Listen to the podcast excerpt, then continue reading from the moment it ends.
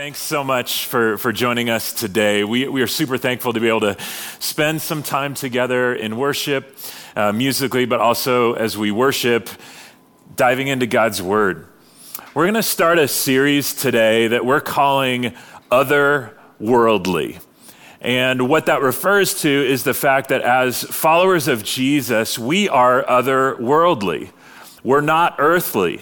We're, we're really finding our citizenship in heaven.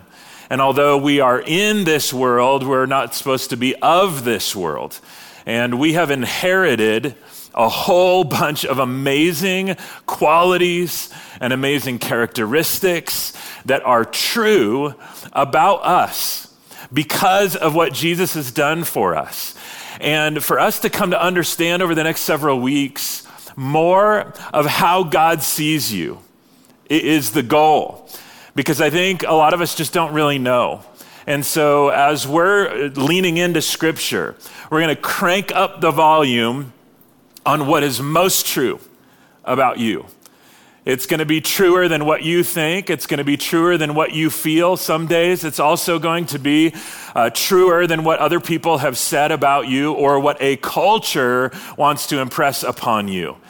Rather, we're going to lean into this reality that we are otherworldly beings, that we, we are destined for, we have inherited stuff that is so much bigger and so much truer than what we can see or what we can touch. And for us to have the faith to stand on what God says about us more than anything else, that's going to be the big key for us. There's, there's a prayer that uh, Paul prays in Ephesians. And in Ephesians chapter 1, uh, there's, there's uh, just one little line in here that leapt off the page. If you get a chance to go read Ephesians chapter 1 and chapter 2 sometime today or this next week, you will find one of the most beautiful places in Scripture that describes who you are in Christ. Uh, your real, true identity, some amazing qualities and descriptors of you found in Ephesians uh, chapter 1 and 2. But nearing the end of chapter 1, um, Paul prays this for his people, and, and maybe we, uh, we would just make this our prayer I know it's my prayer for you. I know it's Pastor John's prayer for you. What Paul prayed for the believers in Ephesus a couple of thousand years ago.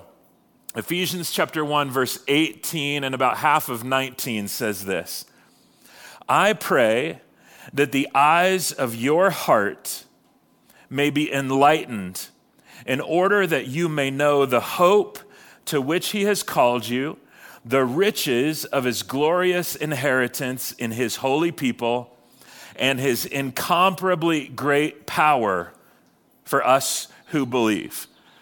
And I'm praying right now that the eyes of your heart, whether you're a kid hanging out with your family, or a teenager, or uh, you're a young adult, whether you're married or single, you're a parent, you're an empty nester, uh, you're a senior, I'm praying that the, the eyes of your heart would be opened uh, again, or maybe opened for the first time in uh, these things that he lists here, that you might know in your heart the hope that you have, not the despair, the riches that you have, not just spiritual bankruptcy, and, and the great power that you and I have because of our relationship with Jesus. Not, not weakness, uh, not leaning in more to the lies around us, but the power that comes and the promises of God and the truth of God in what He's done for you. I just spit all over myself right there because I'm so excited about what God says about me and what God says about you, and that you and I would find some encouragement there. Now, with that said, um, we're going to talk today about something that isn't in particular uh, rocket science. We're going to talk about your value. We're going to take a look at what God says about your value. There's, there's, a, there's a question that Jesus poses that I think is a brilliant question. Now, it's found in Matthew chapter 5, and that's where we're going to spend a little of our time. So if you turn uh, over to Matthew, uh, go to chapter, not 5, go to chapter 6. And in Matthew chapter 6, uh, Jesus is, is in the middle of his Sermon on the Mount. And you talk about another good reading assignment for this week. Go read Matthew chapter 5, Matthew chapter 6, Matthew chapter 7. And uh, it's, it's the greatest sermon ever preached. It's giving it a lot of, of window into what the people of God, the kingdom of God, what will be like. And in this particular passage, though, um, he, he's addressing worry. And you're familiar with this passage because I can guarantee that probably half of us have leaned into this passage in the last couple of weeks uh, with this coronavirus issue going on. It's given us reason to be concerned or worried about this, that, and the other thing. And such good words from Jesus here about worry. But it's the question that he poses here that I, want to lean into because I think it's a brilliant question and I think it's one that we would probably kind of read right through or ignore in, in the greater context. But in Matthew chapter 6, verse 25 and 26, Look at what Jesus says. He says, Therefore, I tell you, do not worry about your life, what you will eat or drink, or about your body, what you will wear. You know, and that's the tendency for most of us is to get consumed with our life and all the material things of life and the tangible things of life can be so consuming and worrisome. And, uh, and when we don't understand God's perspective on our circumstances, we don't understand God's perspective on ourselves, then I think that actually adds to the worry. If we don't know who He is and we don't know how secure we are in Him, then you've probably got genuine reason to worry or be concerned all the time. But hey, for those of you in Christ Jesus, those of you that have a living, breathing relationship with Jesus, then it's a game changer because he has said some things about you. He's made some things true about who you are that would change your perspective on the world around us, change your perspective on you and even on other people. And so he says, um, Is not life more than food and the body more than clothes? Look at the birds of the air.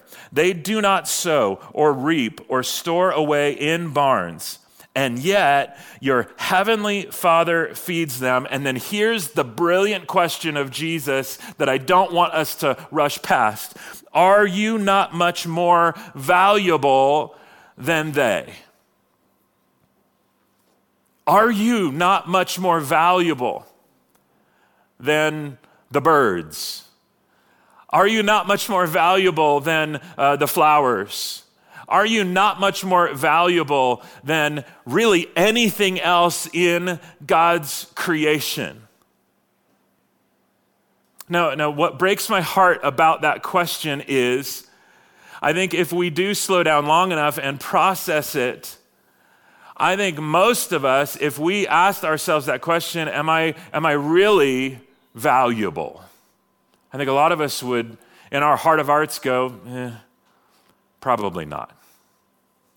And yet, to believe that you don't have value is to ignore a tremendous portion of what God has said about you. Now, I know that this world, this broken world that we live in, and, and sin makes it really, really difficult to see yourself the way that God sees you.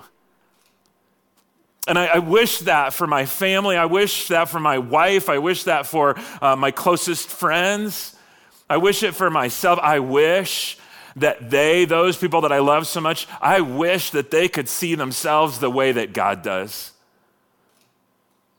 And then I turn the camera back on myself and I say, Ron, I wish that you could see yourself the way that God sees you. You have tremendous value. And yet, in this sinful, broken world, it makes it so difficult to see. It's, it's like we live in a, a, a funhouse mirror world. You know the funhouse mirrors where uh, they're, they're, swoopy and you look at them and it distorts and, and, and monkeys with how you, you look. I feel like our world is just filled with funhouse mirrors. And everywhere that we look is miscommunicating what is really true about us, especially with regard to our value. Um, I don't care what you say. What comes natural in my sin nature is um, that when I look in the mirror, um, I don't see something real, real valuable. When I look in the mirror, I don't care what you say. Um, when I look in the mirror, um, this is the image I get of my head. And take a look. That, that's, that's, that's what I picture. Um, it, it's just kind of this over exaggeration, distortion. Um, and now that I have glasses, um, then, then if it's not my big bloated head, then this is more uh, what, what I look like. You know, I look at the mirror and it's just this kind of distorted, exaggerated version of something of me. On my really bad days, this is what I think about myself. This is what I look like, this distorted, exaggerated version of me. Now, here's the reality this is the real me. Yeah, this is the real me. Now, some of you know exactly what I'm saying, and it may not be your physical appearance that you have a distorted or exaggerated view of yourself. In fact, for most of us, um, it may not be that, that our sense of ourself is distorted or exaggerated.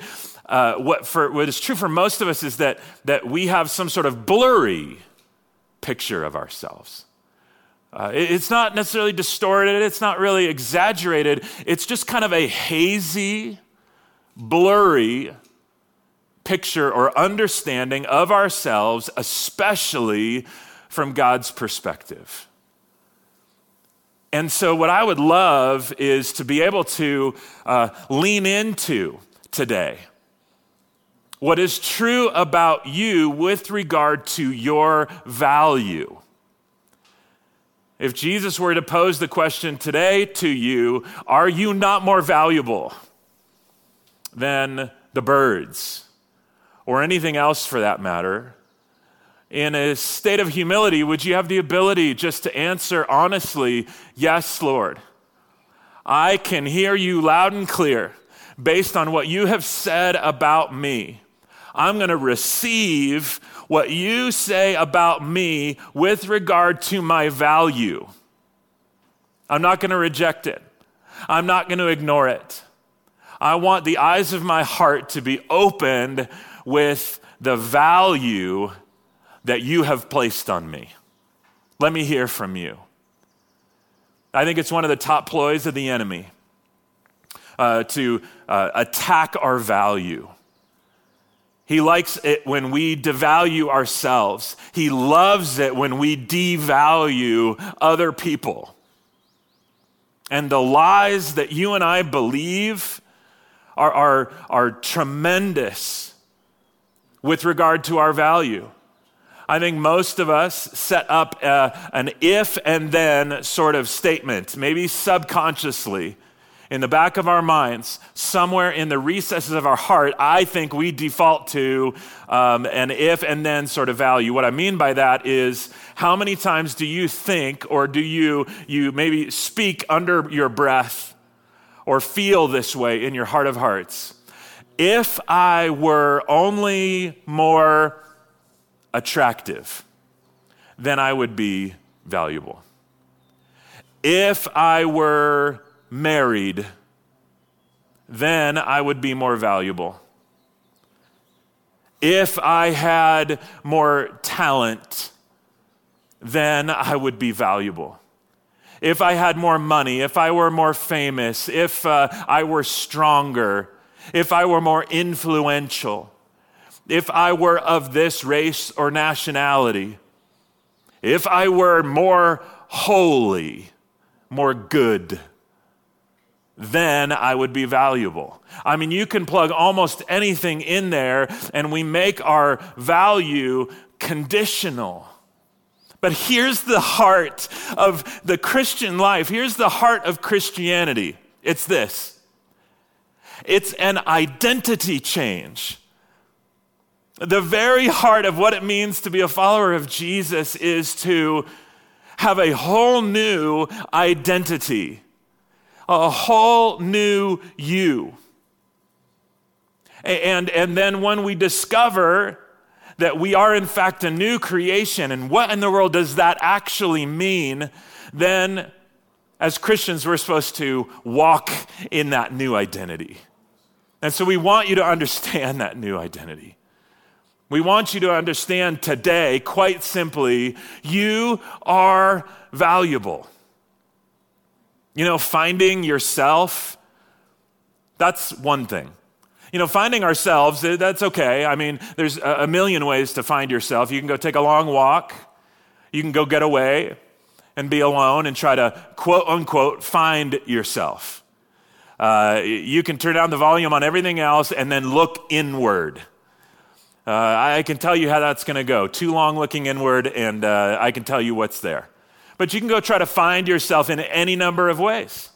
Or you can find yourself, you know, uh, take a personality test, find out if you're a high D or an I, or you find out if you're an, uh, an, a lion or an otter or a golden retriever or a beaver.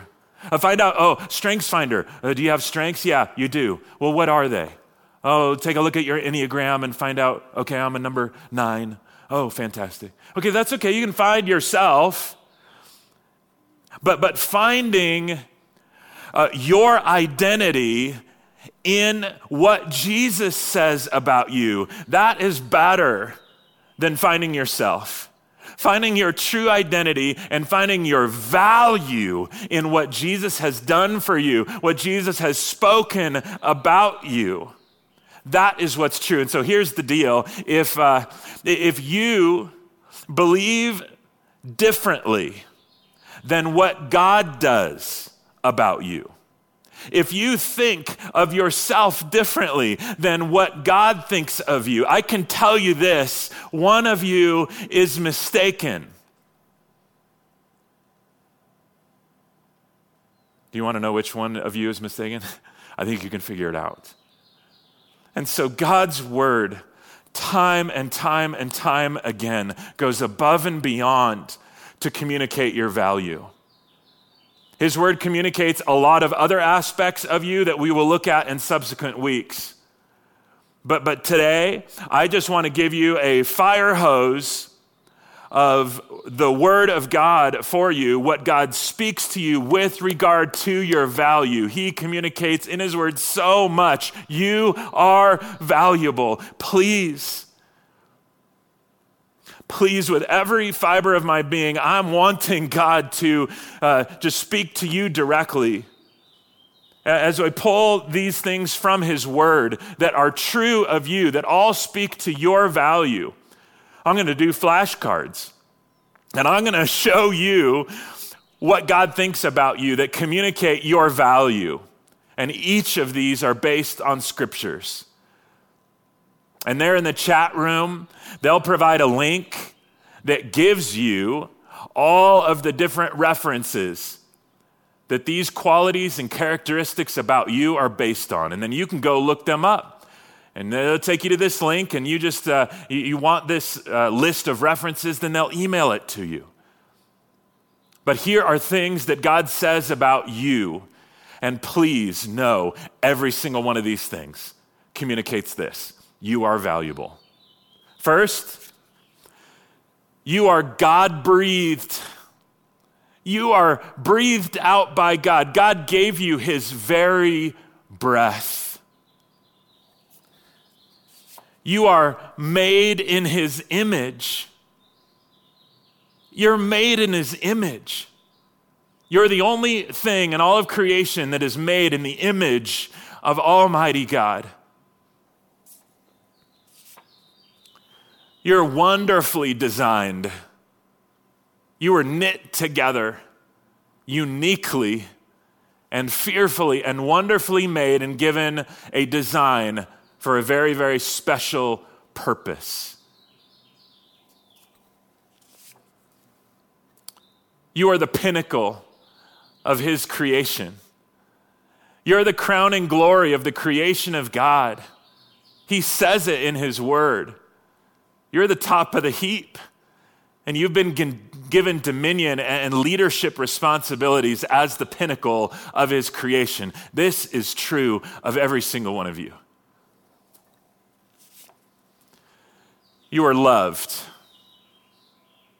Oh, that the eyes of your heart, not just intellect, would know and receive that you are loved. And Jesus going to the cross for you should be proof positive for all time that you are loved. You are also died for. And greater love has no one than this that they would lay down their life for their friends. You were died for by the Son of God, Jesus Christ. If that doesn't communicate value to you, I'm not quite sure uh, what would. You're given life. You're given abundant life here and now as a valuable creation of God, but you're also given eternal life because of what Jesus has done for you. You're saved. You're saved from sin. You're saved from eternity apart from Him. You're saved from the wrath of Almighty God for the glory of God as a valuable creation of His. You're friends of God. You're not enemies of God. You're, you're a friend of His. You're not just a servant of God, you're a friend of God. Did you know, valuable one? God counts it an honor to call you his friend. And he's gone to great lengths to bring about that friendship in the first place. You're adopted as his children. You've been brought into the family. And all the rights and privileges and blessings that come from being a part of the family of God, a son or daughter of his, they're yours. You're chosen. You're not the last picked. You were called out and chosen to be in that relationship with Him. You belong with Christ. You're included in Christ. You may not feel like you belong anywhere, but you belong with Jesus. And you belong with His family. You're heirs of God, you're co heirs with Christ.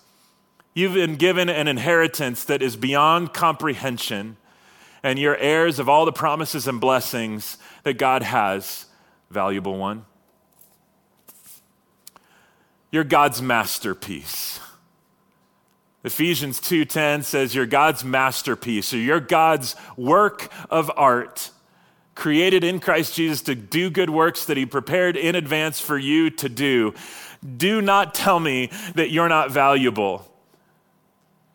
God's word has gone above and beyond to communicate you are valuable. You have tremendous worth. One of the things that you must know as an otherworldly follower of Jesus is you have tremendous value.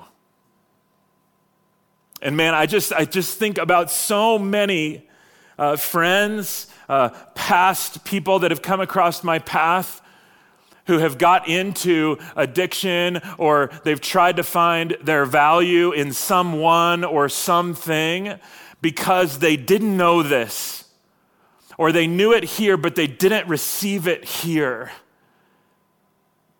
And I'm just wholeheartedly praying that today you would be reminded or clued in for the first time of the simple truth that as a child of God, you're valuable. So stop believing the lies and start believing the truth. And then, then even more so, as a otherworldly follower of Jesus with tremendous value, then communicate that value to other people, please.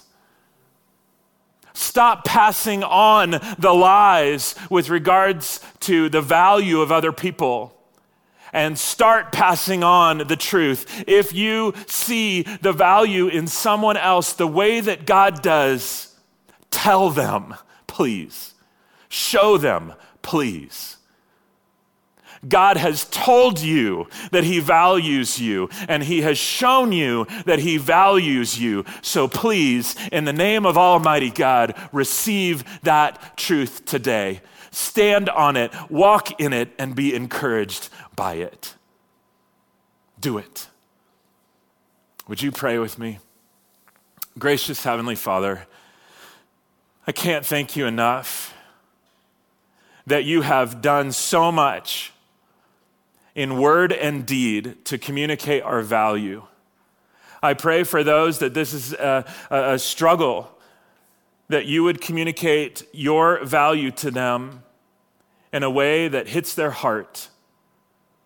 And they would find great hope in it and riches in it and great power in the value that they have. I pray, Father, that you would use us mightily to communicate the value that human beings have, and certainly the value that followers of Jesus have.